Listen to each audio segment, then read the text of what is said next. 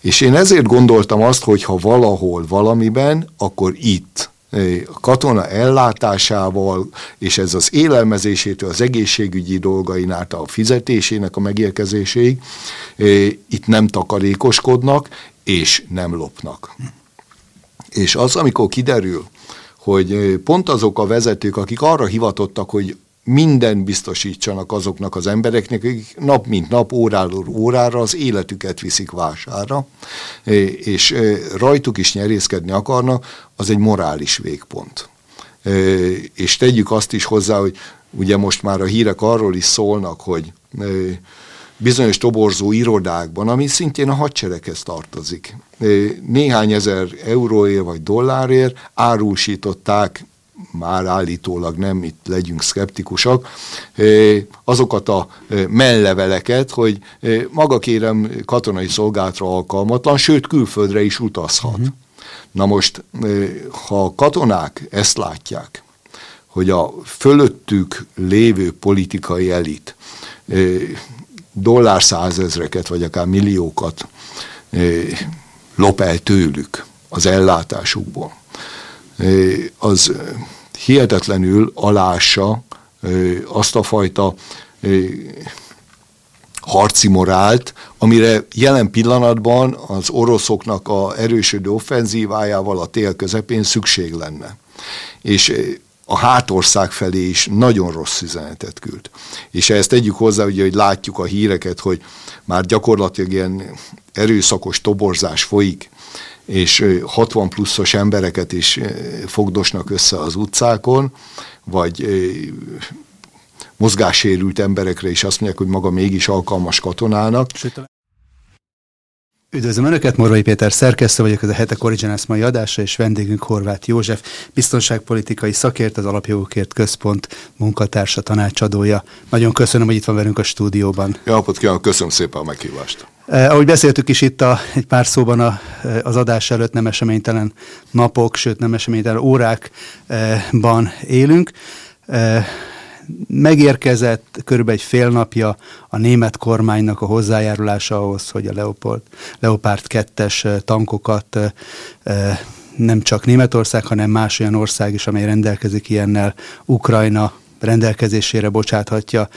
Hosszú hetekig ment a húzavona és úgy tűnt, hogy a német kormány nem járul hozzá ezeknek a harckocsiknak a reexportjához. Mi az, ami miatt Scholz kancellár mégis beadta a derekát? Hát ez egy nagyon nehéz kérdés, és tartok tőle, hogy egy exakt és pontos választ nem is fogunk rá tudni pillanatnyilag, de én azt gondolom, hogy ha az elmúlt heteknek az eseményeit úgy szép, szépen sorba rakjuk, akkor úgy egyfajta vonulatot vagy rajzolatot föl tudunk fedezni. Ez pedig nem más, mint hogy ugye a német kormány álláspontja onnan indult, hogy ők Leopard harckocsikat nem adnak át. Utána azt mondták, hogy azért nem adnak át, mert a Leopard harckocsik nincsenek olyan műszaki állapotban a Bundeswehrnél, leghamarabb 2024-re tudják őket felújítani. Nyilvánvaló, hogy ez egy ilyen kibúvó volt. Következő lépésként azt mondták, hogy akkor adnak át, hogyha az amerikaiak Ebrenz harckocsikat adnak, tehát nem akarták azt, hogy egyedül a németek Leopard harckocsi jelenje meg a frontvonalon, majd ezt követően akkor, amikor németországi legnagyobb amerikai bázison volt egy tanácskozás, ami arról szólt, hogy ki mivel tud továbbiakban segíteni, onnan látható módon elkezdett megváltozni a német kormány álláspontja.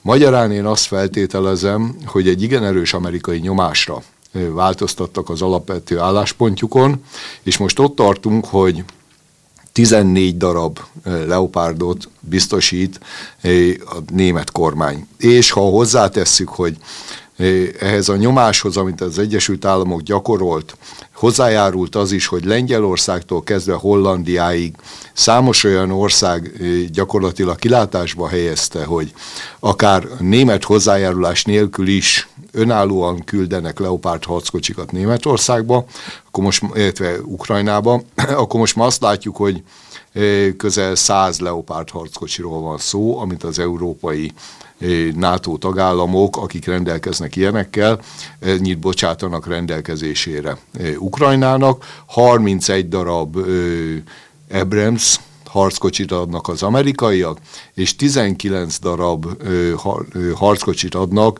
a Challengerből a britek. Tehát összességében mintegy két dandárnyi ö, egység fog létrejönni leopárdokból az ukrán hadseregben, és egy dandár pedig az amerikai és a brit harckocsikból. Ugye hogy azért még ha ezeket így össze is adjuk, és ahogy ön is említette, olyan száz darab harckocsi körül fog rendelkezésre állni Leopardból, a, a Spiegelnek a becslése az kb. 80-ra vonatkozik. Ezek ugye különböző országokból érkeznek.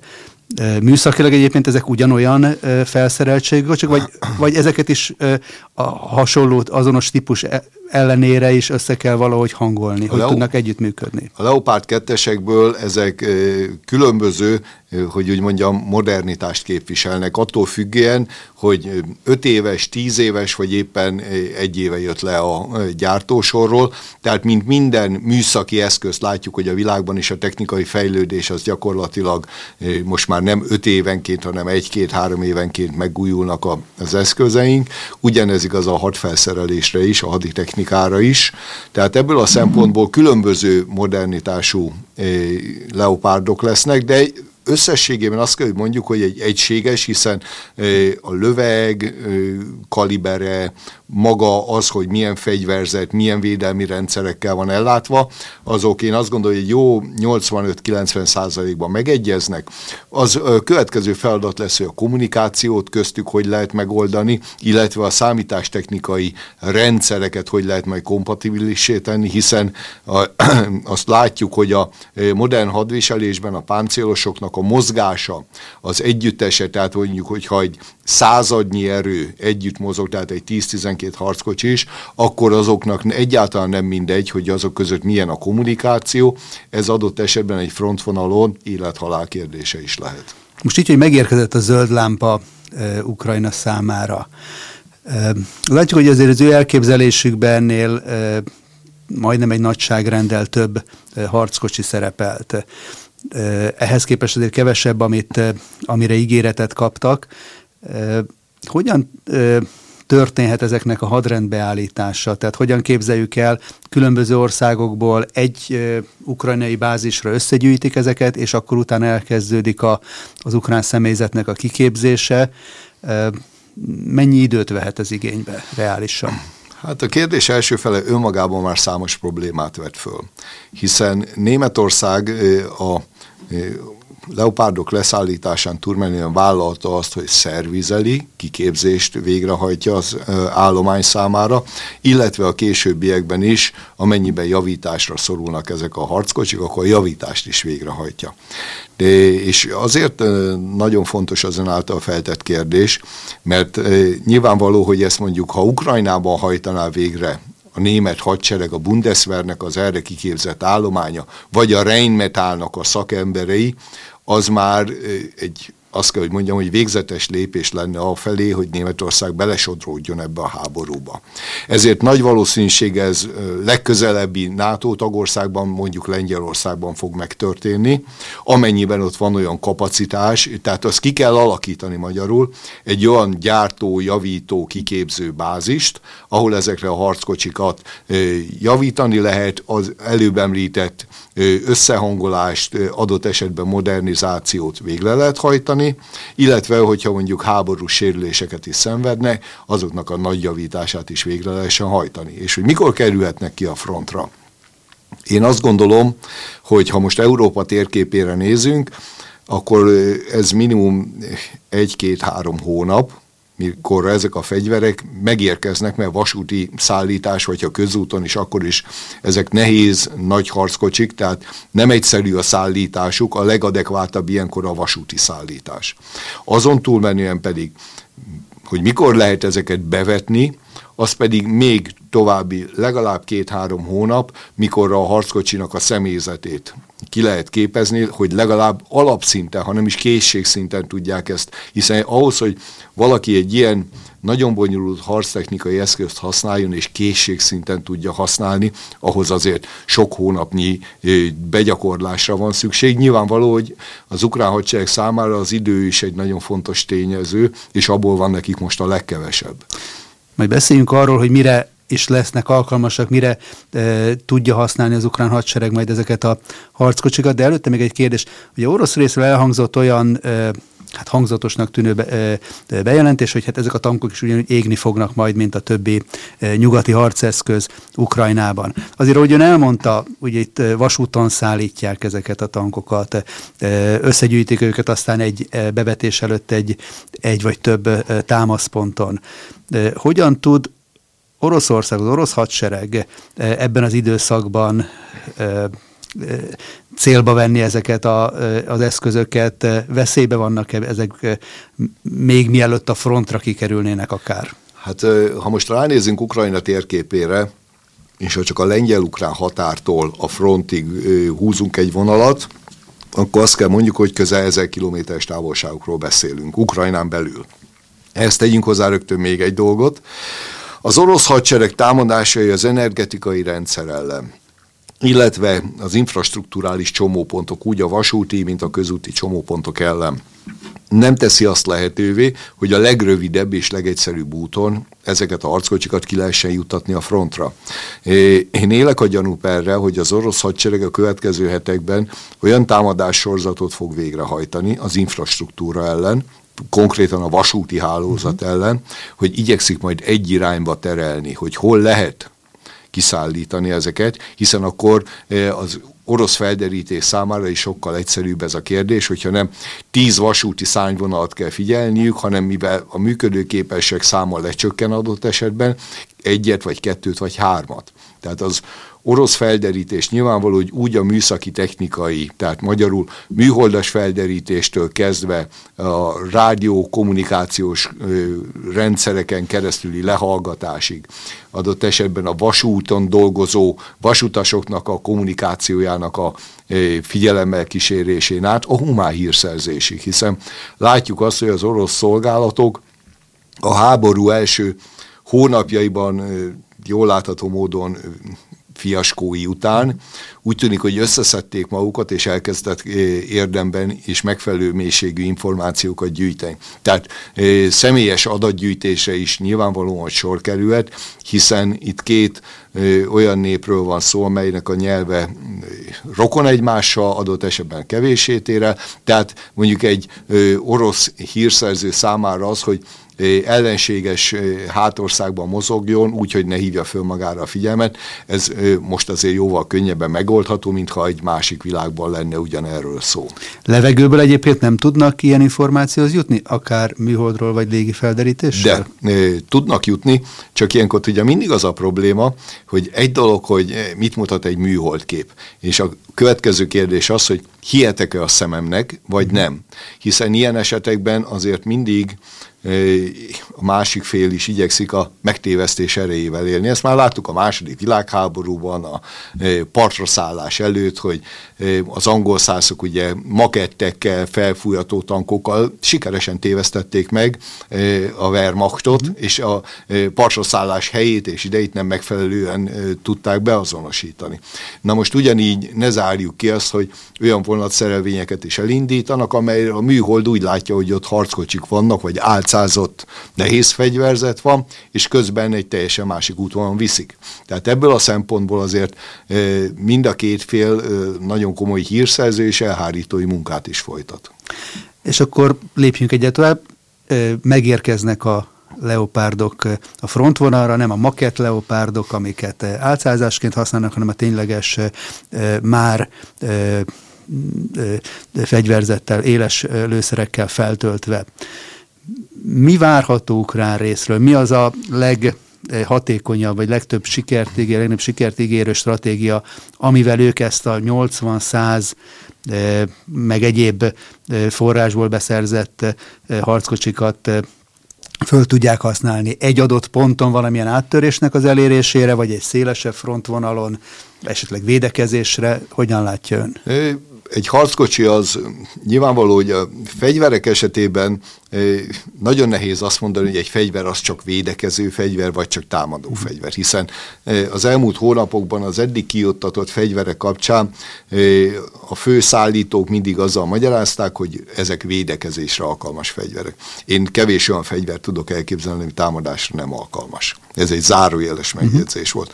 A harckocsik alapvetően támadó fegyverek. Nyilvánvaló, hogy az ukrán vezérkar és az ukrán kormány hosszú ideje azt kommunikálja, hogy a tavasszal egy átfogó támadást indítanak, hogy a megszállt területeket egészen a Krímfélszigetet is belértve visszafoglalják. Na most ahhoz, hogy sikereket tudjanak elérni, és a nyugat felé demonstrálni tudják azt, hogy érdemes továbbra is támogatni úgy anyagilag, mint fegyverzettel Ukrajnát, ahhoz eh, egy ilyenfajta koncentrált támadás végrehajtása lehet az egyik opció az ukrán hadsereg részéről. Ugyanakkor, ahogyan is mondta, eh, a mai világban ekkora erőkoncentrációt nagyon nehéz úgy végrehajtani, hogy a másik fél ne vegye észre. Ahogy közeledünk a frontvonalhoz, annál inkább mert ott már az orosz harctéri felderítés is működik, és nem a klasszikus titkosszolgálati hírszerző munkáról beszélünk, hanem a közvetlen harctéri felderítést, az egy másik minőség. Tehát ott már sokkal érzékenyebb módon és sokkal percekészebben lehet információkat gyűjteni, és sokkal nagyobb kockázattal persze. Tehát ebből a szempontból én úgy gondolom, hogy alapvetően az ukránok számára ebből jelenthet egyfajta töbletet ezeknek a harckocsiknak a megjelenése a frontvonalon. Ugyanakkor érdemes még egy dolgot megjegyezni. Úgy tűnik pillanatnyilag, és erre az orosz-ukrán háború csak ráerősített, hogy az elmúlt 5-10 év haditechnikai fejlesztései olyan irányba mozdulnak el, hogy az ilyen szárazföldi nehéz harckocsik jelentősége csökken. Megmondom miért. Ha most megnézzük azt, hogy mondjuk egy ilyen nehéz harckocsi, ami egy high-tech fegyver, előállítása több millió dollárba, százmilliós dollár nagyságrendbe kerül. Ehhez képest, hogyha látjuk, hogy mondjuk egy pár tízezer dolláros drónnal milyen pusztítást lehet végezni. És ezeknek a harckocsiknak a jelentős része még úgy lett megtervezve, hogy nem számítottak arra mondjuk, hogy függőlegesen felülről történik támadás. Tehát oldalról, illetve a légi támadások esetében is repülőgép, helikopter, rakéta, nehézgéppuska, hadd ne soroljam, páncéltörő, gránát esetében való védekezésre fejlesztették ki, és ott erősítették meg a védelmét, ahol leginkább számítanak rá. Ehhez képest a drónok megjelenése és elterjedése egyrészt olcsó fegyverekkel, és olyan területről érkezhet támadás, amire eddig nem volt példa. Tehát ebből a szempontból azt gondolom, hogy a harckocsiknak a szerepe az sok szempontból majd újra gondolást kíván a klasszikus háborúk során is. Egyébként egy kamikaze drónnal szemben tud védekezni egy Leopard vagy egy Abrams? Hogyne tud védekezni. Most, tehát itt azért azt látnunk kell, hogy mondjuk az oroszoknak az általánosan eddig bevetett mondjuk T-72-eseihez képest közel 20 tonnával nehezebb és ez a 20 tonna, ez páncélban jelentkezik. Tehát sokkal erősebb a védelmük. Ugyanakkor a drónok esetében is, ugye tudjuk azt, hogy a mikronnyi nagyságú vagy néhány milliméteres dróntól repülőgép nagyságúakig vannak. Tehát itt én azt gondolom, hogy a folyamatos támadása ezeknek a harckocsiknak fölülről azért az mégiscsak sebezhetővé teszi őket, sok szempontból, illetve még egy dolgot itt érdemes megigyezni, hogy úgy mondjam, megvakítása ezeknek a harckocsiknak. Mert ugye a beszélgetésünk elején szót váltottunk arról, hogy a kommunikáció, mondjuk, hogyha egy század kötelékben mozognak ezek, és hogyha sikerül a kommunikációt megzavarni, akkor onnantól kezdve egy-egy ilyen harckocsi egy mamuttá válik. Tehát sokkal sebezhetőbb, sokkal kiszolgáltatottabb, és hogyha a hátra mögött lévő erőkkel a utánpótlás vonalakat illetően is nem megy az utánpótlással való kommunikáció, még nehezebbé válik a biztonságuknak a garantálása. Mert a háború első heteiben, amikor a oroszok ugye Kiev felé ez a 60-70 kilométeres hadoszloppal indultak meg, ott azért azt is meg látható volt, hogy hiába vannak a harckocsik, hogyha nincs megfelelő humán erő, amely oldalbiztosítást ad nekik, ezek a harckocsik gyakorlatilag ki voltak téve annak, hogy a jól felkészített ukrán katonák gyakorlatilag páncélököllel levadázták ezeket a harckocsikat. Tehát itt még az ember anyag is nagyon fontos adott esetben, hogy ezeket a harckocsikat úgy küldjék a frontvonalra, hogy nem túl távol tőlük, de mégis megfelelő, hogy úgy mondjam, fedezést tudnak biztosítani, akár tűzbiztosítást is a gyalogsággal. Tehát ennek a kettőnek az együtt mozgatásában is például a kommunikációk nagyon fontos szerepe lehet. Most, hogy minél fejlettebb nyugati haditechnika érkezik Ukrajnába, vagy ezeket már egy, talán egyedik generációs hadieszközöknek is nevezik. Ugye annál nagyobb a kockázata annak, hogy ezek eljutnak orosz kézbe, és ott nyilván nem csak abból a szempontból, hogy akkor, akkor valamelyik e, e, hadimúzeumban ezeket kiállítják, hanem akkor darabokra szedik, és, és mindent, amit lehet, kinyernek belőle. Ezek, amik most várhatóak Ukrajnába, ezek a harckocsik és, és, és katonai eszközök, ezeket a küldő országok ebből a szempontból átvizsgálják, nyilván átvizsgálják, de hogy például lebutítják annak érdekében, hogy nehogy valami olyan szoftver, technika jusson orosz kézbe, ami, ami eddig nem? lehet erre kísérleteket tenni, és nyilvánvaló, hogy törekszik is erre minden ország hadserege, illetve a gyártó is hogy alapvetően ne szolgáltassa ki a frontvonal mondjuk egy mozgásképtelné vált, vagy félig megsemmisült harckocsit. Ugyanakkor azt kell látni, hogy ez nagyon nehéz próbálkozás.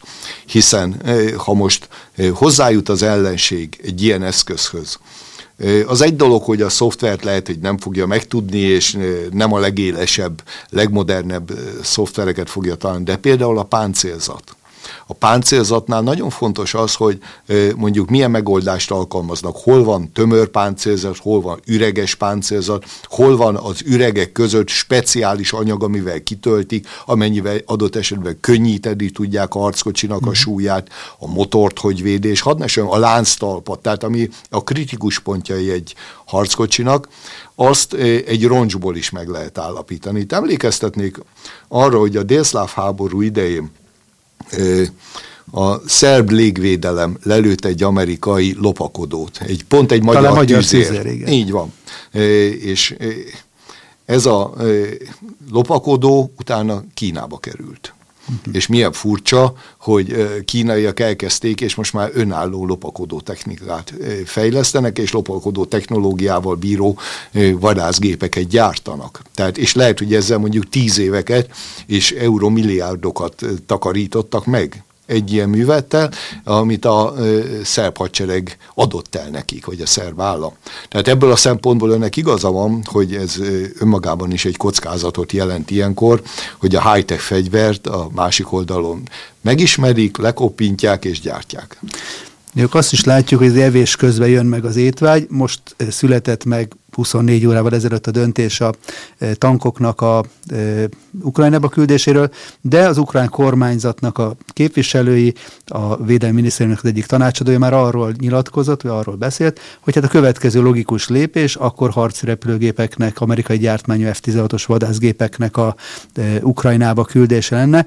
Erre egyelőre nincsen amerikai szándék de hát az ukránok azt mondják, hogy nem volt korábban a HIMARS-ra, nem volt korábban a, a, a Leopardra vagy az Abramsre se zöld lámpa, aztán mégis megérkezett, és előbb-utóbb ez is meg fog történni. Most mennyiben jelentene feltéve, hogy ez, ez megtörténik, ilyen vadászgépeknek a, az átadásokra, egyrészt fordul, hozhat-e fordulatot, ha igen, akkor miben billentheti el az egyensúlyt, illetve mennyivel növeli meg annak a kockázatát, hogy aztán, ahogy ön is említette, itt eh, egyre inkább sodródik bele eh, az Egyesült Államok és a NATO szövetségesek közvetlenül is a háborúba? én azt gondolom, hogy az elmúlt heteknek a történése is, is azt mutatják, hogy az Ukrajnát támogató nyugati közösség egyre vékonyabb jégre téved.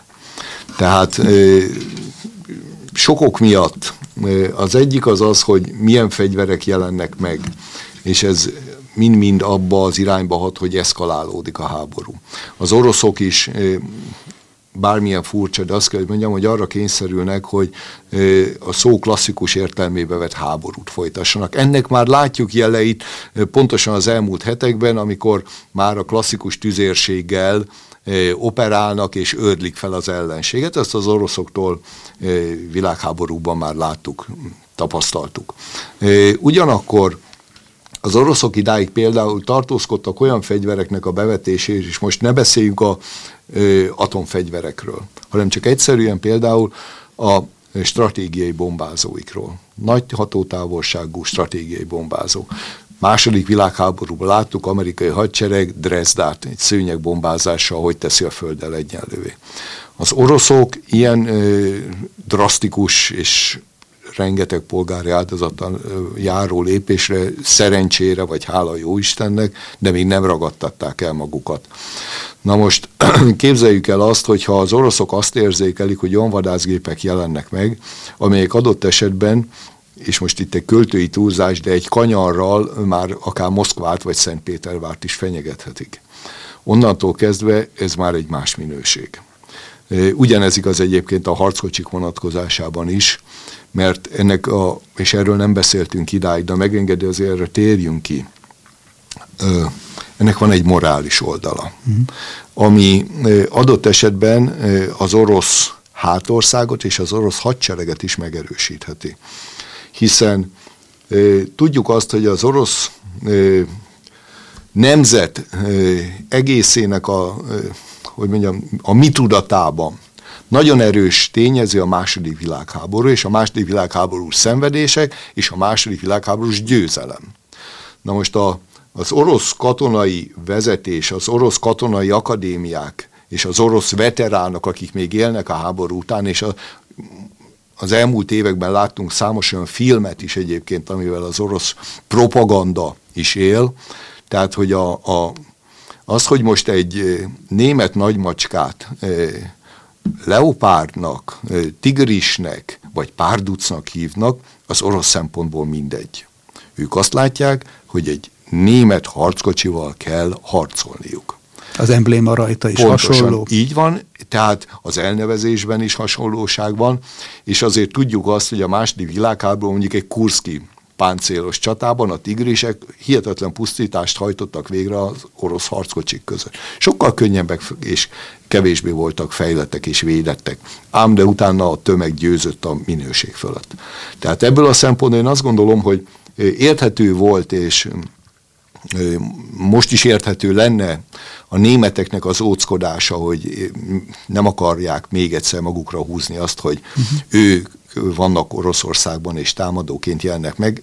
Ezzel most, ha nem is egyenértékű, de egy veszélyes lépést tettek a tekintetben, hogy ezeket a csúcs technológiás fegyvereiket, ami még egyszer ráadásul úgy is hívják, tehát ezzel kap az orosz fél egy morális töbletet amit nyilvánvaló, hogy kommunikációs oldalról maximálisan ki fognak használni, úgy a hátország felé, mind a katonáik felé, mert azt a idős muzsik is érzi a faluba, hogyha azt hallja, hogy a fiainkat a német páncélosokkal támadják, akkor azt mondja, hogy hát meg kell védenünk magunkat ezzel szemben. Tehát itt, itt ez egy nagyon komoly, én azt gondolom, hogy lelki és morális kérdésé is válik, hogy, hogy ezek a gépek, ha megjelennek Ukrajnában és bevetésre kerülnének, onnantól kezdve én attól tartok, hogy az oroszok is sokkal drasztikusabb eszközökhöz fognak nyúlni.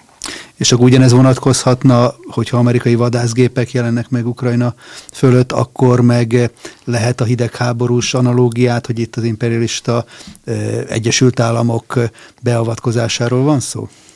Abszolút mértékben azzal a különbséggel, hogy ha idegháborús analógiáknál maradunk, hogy itt már nincs meg az a pufferzóna, amit a Varsói Szerződés jelentett.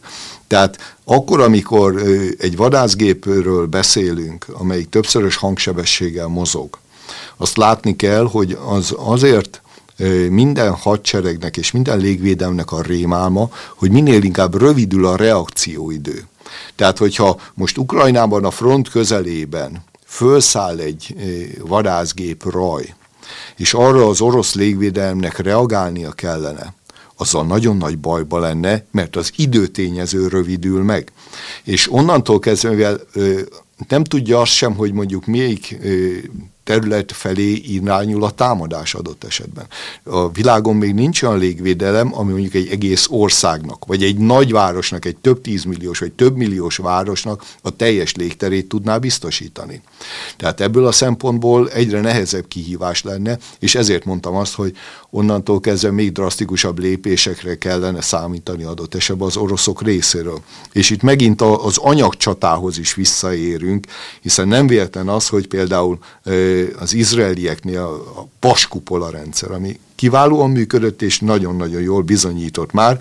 Ugye a palesztin oldalról elindított ö, rakétákkal szemben Tel Avivot, Jeruzsálemet gyakorlatilag hivatalanul tudják védeni. Csak az izraelik is szembesültek azzal, hogy egy több ezer vagy több tízer dolláros rakétával egy néhány száz dolláros rakétát kell nekik megsemmisíteni. Nem véletlen az, hogy néhány hónapja jelentették be, hogy az új fejlesztések már arba irányulnak, hogy olcsón tudják ugyanezt uh-huh. produkálni, és ne kelljen ilyen drága rakétákkal nekik megsemmisíteni. Tehát az anyagcsata adott esetben ebben a háborúban, itt Oroszország és Ukrajna közt is, így is megjelenhet. Tehát a sok millió dolláros vagy százmillió dolláros harckocsik, és a néhány tízezer dolláros drónok. Tehát anyagilag is, és pénzügyi oldalról is az egyik fél azt kell, hogy mondjam, hogy ki tudja fárasztani a másikat. Egyébként ezek a tankokkal szemben olyan eszközök, mint amit 1956-ban itt a budapesti utcákon láttunk, hogy, hogy a magyar eh, szabadságharcos fiatalok akár molotov koktélokkal e, tudtak e, megsemmisíteni. Azért ezek, e, ezek a mai harckocsik már ilyen szempontból e, védettebbek. védettek. Pontosan így van, tehát ez nem működik velük szemben. Ugyanakkor azt azért mindig szögezzük le, hogy tökéletes védelem nincs. Tehát előbb-utóbb minden ilyen eszköznél, és visszatérünk arra, amit ön kérdezett, hogyha mondjuk megszereznek egy sérült példányt, egy roncsot, abból az orosz hadmérnökök az elég hamar megmérik azt, hogy hol vannak a gyenge pontok. Ez mind a két fél részéről mindig igaz, tehát nem véletlen, hogy az orosz armatát is amit még nem vetettek be, és arról csak rossz híreket hallottunk idáig, a nyugati hadmérnökök azt várják, hogy vessék be az oroszok, és derüljön ki, hogy például a nyugati páncélelhárító eszközök mennyire hatékonyak velük szemben. Tehát itt nagyon sok ö, olyan kérdés is fölmerül, ami ö, technikai fejlesztési kérdés, és a későbbiekben ö, majd ezzel ha optimisták vagyunk, és véget ér ez a háború, de a haditechnikai fejlesztésekben új irányok, új fejlesztési metodikák fognak megjelenni, mert kipróbálták élesben ezeket a harckocsikat. Hiszen mondjuk az amerikai Abramseket is rendben van, bevetették mondjuk a közel-keleten.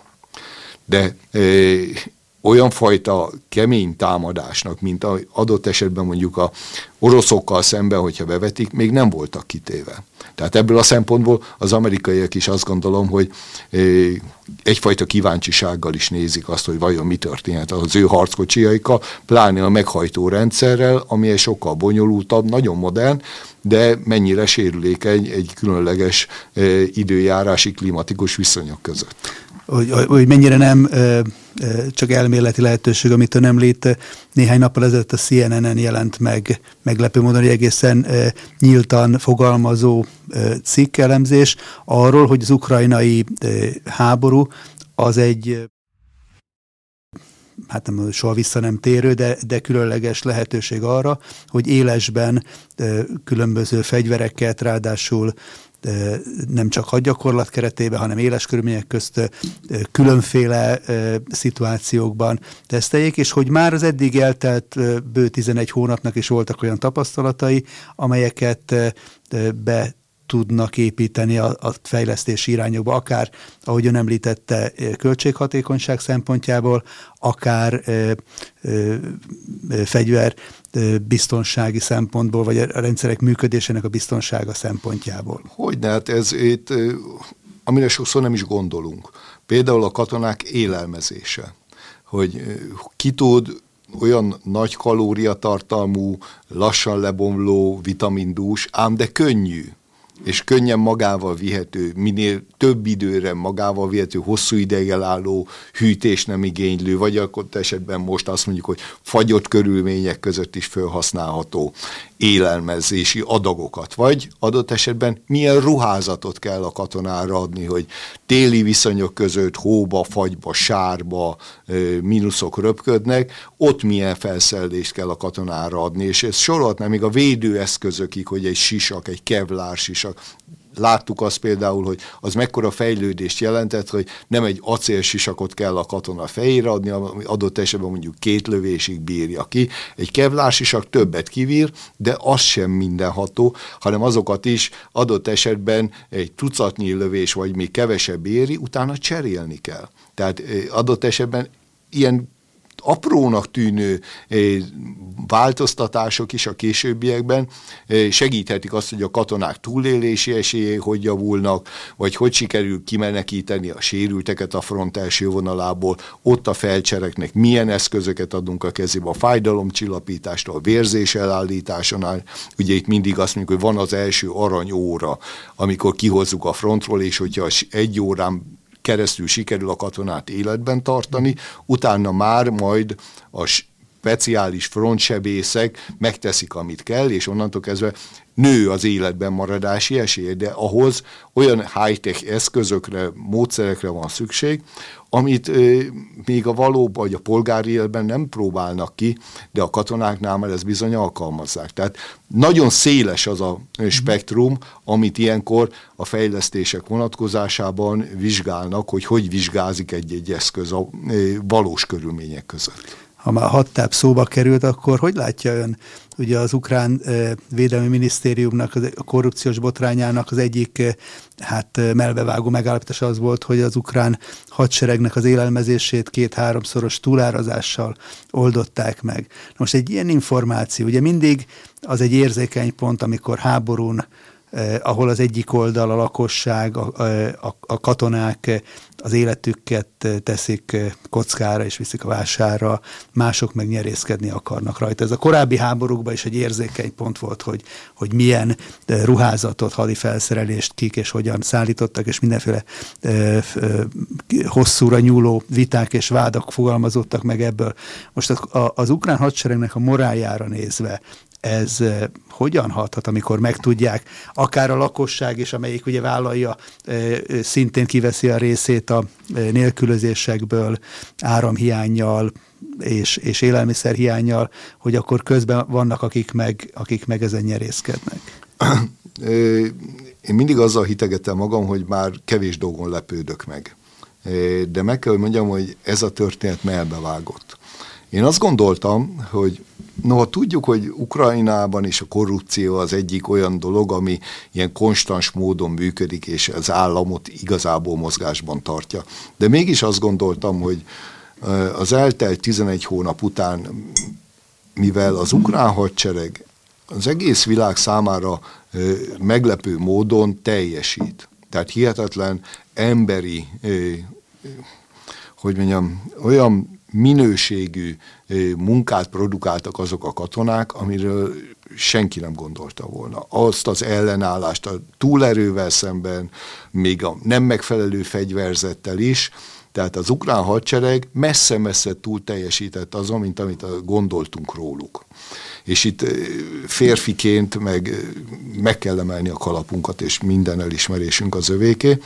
És én ezért gondoltam azt, hogy ha valahol valamiben, akkor itt katona ellátásával, és ez az élelmezésétől, az egészségügyi dolgain át a fizetésének a megérkezéséig, itt nem takarékoskodnak, és nem lopnak. És az, amikor kiderül, hogy pont azok a vezetők, akik arra hivatottak, hogy minden biztosítsanak azoknak az embereknek, akik nap mint nap, óráról órára az életüket viszik vására, és rajtuk is nyerészkedni akarnak, az egy morális végpont. És tegyük azt is hozzá, hogy ugye most már a hírek arról is szólnak, hogy bizonyos toborzó irodákban, ami szintén a hadsereghez tartozik. Néhány ezer euróért vagy dollárért árusították már állítólag nem, itt legyünk szkeptikusak, azokat a melleveleket, hogy maga kérem katonai szolgálatra alkalmatlan, sőt külföldre is utazhat. Uh-huh. Na most, ha a katonák ezt látják, hogy a fölöttük lévő politikai elit dollár százezreket, vagy akár milliókat lop el tőlük az ellátásukból, az hihetetlenül alássa azt a fajta harci morált, amire jelen pillanatban az oroszoknak a erősödő offenzívájával a tél közepén szükség lenne. És a hátország felé is nagyon rossz üzenetet küld.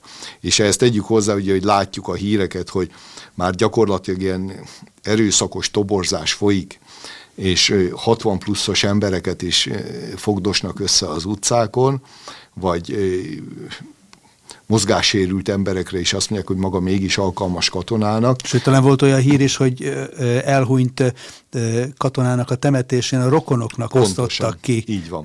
behívókat. Tehát, tehát ezek azért nem azt mutatják, hogy, hogy mintha megbecsülném a hátországomat, ha megköszönném nekik, és gesztusokat teszek az emberek felé, mert ezek nagyon fontos üzenetet hordoznak, és azért is, mert Hiába van egyfajta háborús kommunikáció Ukrajnában, és egyirányúval leszűkítették, az oroszok is persze ugyanezt teszik, de mégis a 21. században a mobiltelefonok az internet világában késleltetni lehet, de hosszú távon eltagadni nem lehet ezeket az információkat, és a, úgy a katonák, mint a hátországban dolgozók, szenvedő emberek, számára ez az üzenet nem azt adja, hogy érdemes kitartani, érdemes harcolni, mert a vezetőink velünk vannak, a vezetőink mindent megtesznek értünk, és ha még egy kicsit, egy évet, egy hónapot kitartunk, akkor győzünk. Tehát magyarul ezek a hírek, amelyek most látnak napvilágot, ezek hihetetlen módon alássák a morált, ami egy háború esetében pedig nagyon fontos dolog. És egyébként lehet arról tudni, hogy számszerűen mekkora tartalékai vannak Ukrajnának? Ugye látjuk, hogy 8 millió körül ez a hivatalos szám ukrán lakos hagyta el az országot nyugat felé, ugye vannak a megszállt régiók, van a belső exodus, tehát mekkora lehet az a létszám, amelyből egyáltalán még ha ilyen erőszakos módszerekkel is meríteni lehet? Hát most amit mondanak, és nehéz ez pontosan, de egy közel egy 25 milliós Ukrajnával lehet pillanatnyilag számolni. És a 25 milliós Ukrajna vonatkozásában nem tudjuk azt, hogy például a katonakorú férfiak mekkora százaléka hagyta el az országot az elmúlt tíz hónap során. Akár legálisan, akár illegálisan, akár a korrupció útján. Másrésztről ugye Ursula von der Leyen elmondta, hogy százezer ukrán katona halt meg idáig a fronton. Ki is vágták a így van, így van, de egy amerikai tábornok megerősítette ezt a számot. És azóta is eltelt idő, és azóta is a Szoledárnál ezt a fajta vérszivattyú azért ott tízezeres nagyságrendű halottról beszélnek mind a két oldalon. Tehát Ukrajnának én azt gondolom, hogy az embertartaléka az nem csak létszámában, hanem minőségében e, csökkent le vészesen. Mert a katonakorú férfiaknak az a része, aki magasan képzett volt, adott esetben volt harci tapasztalata, és mert ugye ne felejtsük, hogy 2014 óta ez egy befagyott konfliktus. Beásta mindenki magát, időnként volt egy-egy tüzérségi lövésváltás, tehát, de megszagolhatták a katonák. Az fontos, hogy a tűzkeresztségen átessen, megtapasztalja az első sokkot, és utána már másképp áll ez a kérdéshez. Tehát ezek a legjobban motivált, legjobban kiképzett katonáknak a nagy része ebben a százezer halottban sajnos benne van.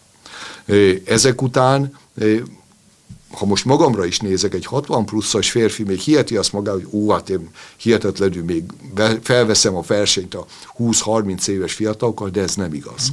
Lehet, hogy egy napig vagy egy óráig, de ez nem igaz. És ezt tegyük azt is rögtön hozzá, hogy nem csak a minőségben van itt probléma, hanem most már a, a harci morálban, mert képzeljük el azt a katonát, akit mondjuk egy ilyen temetésen adják a kezébe, hogy látunk ugye olyan felvételt, hogy mentőautóból ugranak ki az ukrán kommandósok, és szedik össze az utcán az embereket hogy ők majd milyen kedvel fognak harcolni, vagy feküdni a lövészárokba, a hóba, a sárba, a fagyba, és adott esetben kitartani embertelen körülmények között. Ennek a másik oldala, hogy Ukrajna gyakorlatilag, ha nem érkezne meg az amerikai és nyugat-európai pénzügyi támogatás, akkor csődöt mondana.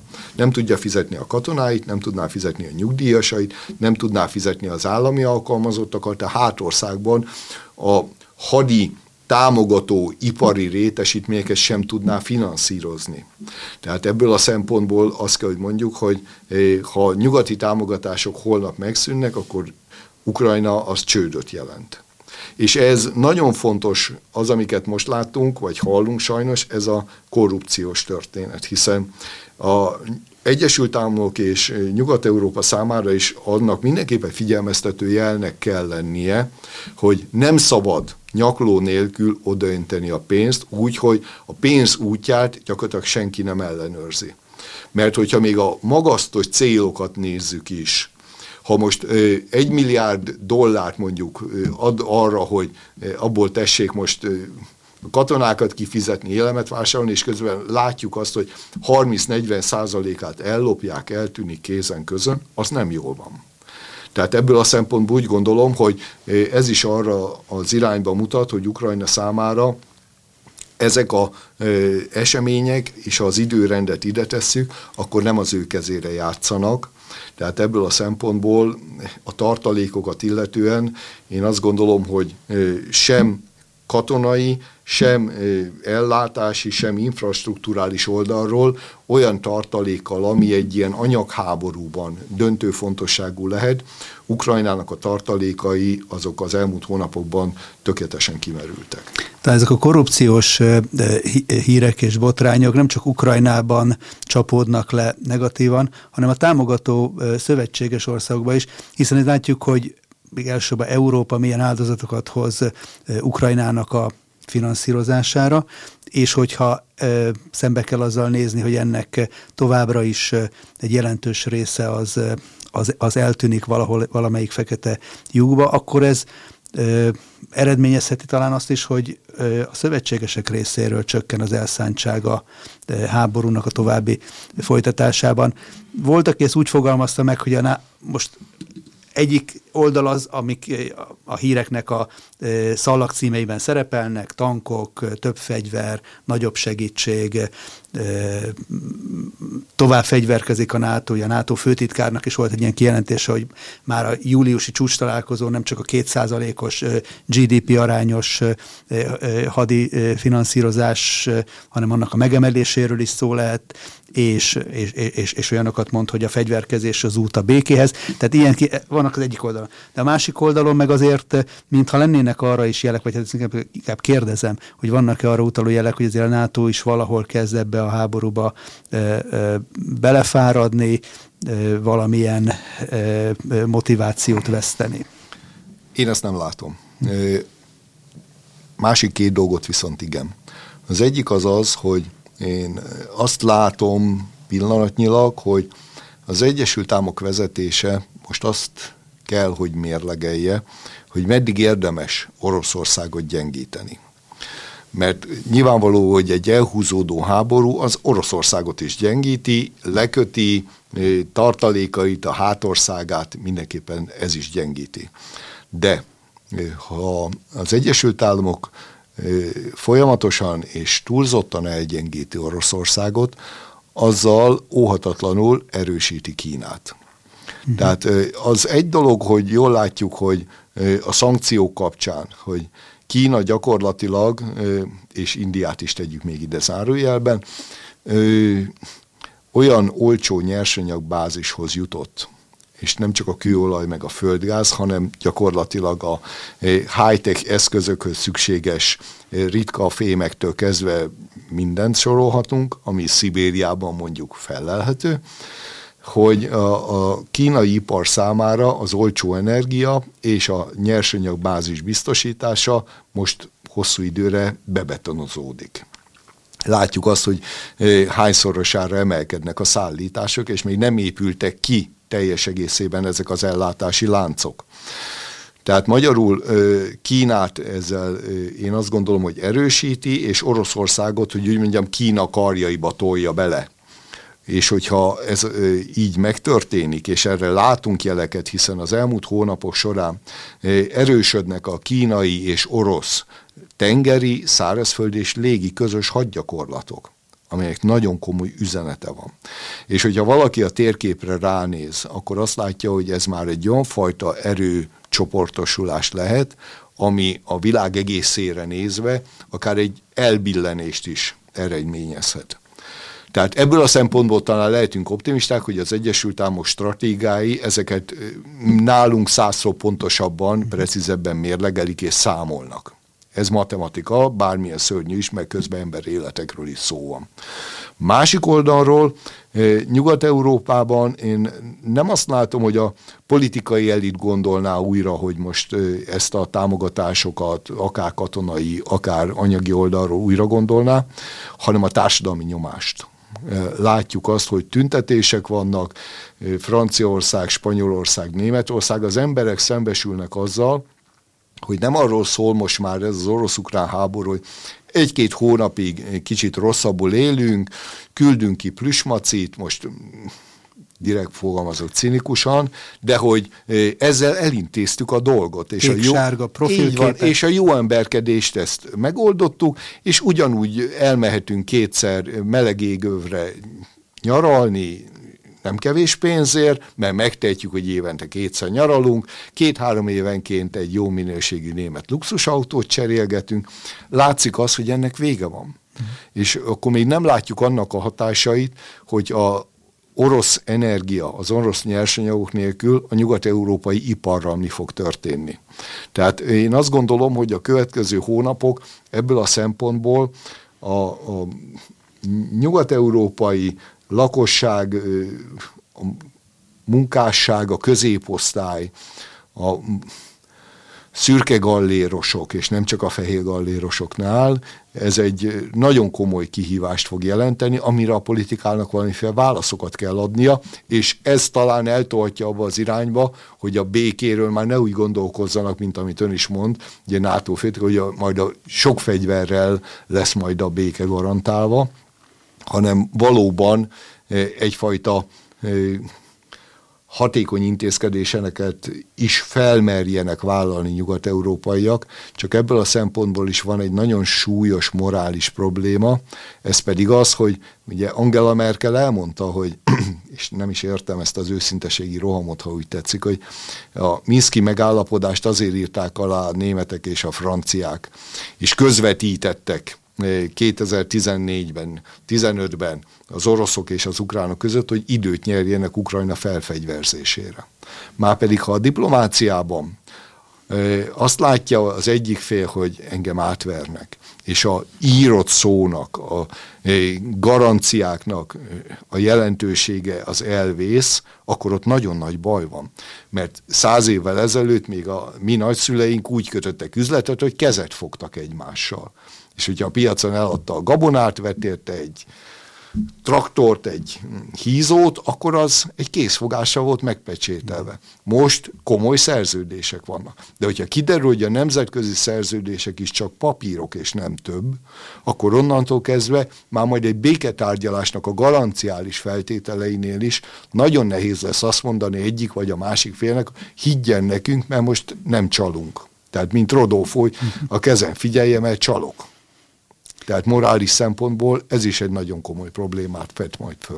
De ugyanakkor ahhoz, hogy érten béketárgyalásokhoz el lehessen jutni, ahhoz szükség lenne béke tervekre. És most úgy tűnik, mintha azért a nyugati vezetők a saját propagandájuknak a csapdájába lennének, mert ugye folyamatosan a győzelemnek a feltételeként a február 24-i, vagy a 2014 előtti helyzetnek a helyreállítását tűzték ki célul, és azért most úgy látszik, amiről az elmúlt egy órában beszéltünk, hogy a realitás az, hogy ha valahol fegyverszünetre sor kerül, akkor az, az valamilyen kompromisszummal kell, hogy történjen és most nagyon nehéz ebben a helyzetben valamelyik vezetőnek előállni azzal, hogy hát akkor, akkor, akkor mégiscsak egy kompromisszumos megoldásra lenne szükség, mert akkor neki esnének esetleg a többiek, hogy de hát akkor mire volt az eddigi kommunikáció, meg mire volt az eddigi közel egy éves áldozatvállalás, hiszen ezt valahol meg lehetett volna már tavaly márciusban is csinálni. Lát ön olyan európai vezetőt, amerikai vezetőt, akiben meg lesz majd ez a bátorság, hogy előálljon valami ilyennel? Pillanatnyilag ebből a szempontból sem vagyok optimista, amiben viszont igen, szerintem annak van a számunkra reménykeltő üzenete, hogy az elmúlt hónapok során több alkalommal tárgyalt az orosz és az amerikai titkosszolgált vezetője. Ezt tudni kell, hogy a titkosszolgálati világban az egy alternatív diplomáciai csatorna, ami nem a nyilvánosság felé zajlik, és alapvetően egy bizalmon alapul. Pontosan azért, mert hogyha maga mond nekem valamit, akkor én holnap nem szaladok el, vagy egy óra múlva eh, a sajtó elé, és nem fogom elmondani, hogy milyen ajánlatot tesz, hanem megrágjuk, és utána folytatjuk ezt a beszélgetést. Ebből a szempontból én azt gondolom, hogy a orosz-amerikai szolgált közötti tárgyalások, azok eh, egy halvány reményt adhatnak a tekintetben, hogy nincs minden ajtó becsukva ez az ajtó nyitva van, és folytatódnak a tárgyalások a két vezető között, ami nyilvánvaló, hogy a politikának az egyetértésével történik. Tehát ez nem lárpúr lár, és nem a politikától független. Tehát ebből a szempontból a béke felé tartó tapogatózás az biztos, hogy folyik a háttérben. A kérdés az az, amit ön is mond, hogy hol lehet azt a fajta kompromisszumot megtalálni, amivel az ukránok számára is meg lehet magyarázni, hogy az elmúlt év során miért hoztak áldozatot, miért esett el az apja, a férje, a testvére, a gyereke, és miért ment tönkre az ország infrastruktúráinak a 30-40-50 százaléka. Ehhez képest az újjáépítésben mi fog történni, és hadd ne soroljam még, tehát nagyon-nagyon sok ismeretlenes egyenletet kell összerakni és megoldani, aminek talán az első lépései csendben, ilyen füstös szobákban folynak. A kérdés az az, hogy ennek majd mi állampolgárok mikor jutunk el oda, hogy érkeznek erről információk, mert egyelőre csak a harctéri információkat, meg a leopárdokat látjuk, de emellett azért van ennek egy másik ága is reméljük akkor, hogy eljutunk, hogy elérkezik az az idő, amikor ilyen hírekről is tudunk beszélni. Nagyon köszönöm, hogy a rendelkezésünkre állt, és itt volt velünk a stúdióban az elmúlt egy órában. Várjuk máskor is. Köszönöm a meghívást. Köszönöm önöknek is a figyelmet. Kérem, ha nem tették volna még meg, akkor iratkozzanak fel a csatornánkra. Naponta jelentkezünk friss hírelemzésekkel, interjúkkal, és várom önöket legközelebb is. Köszönöm. Viszont hallásra, viszontlátásra.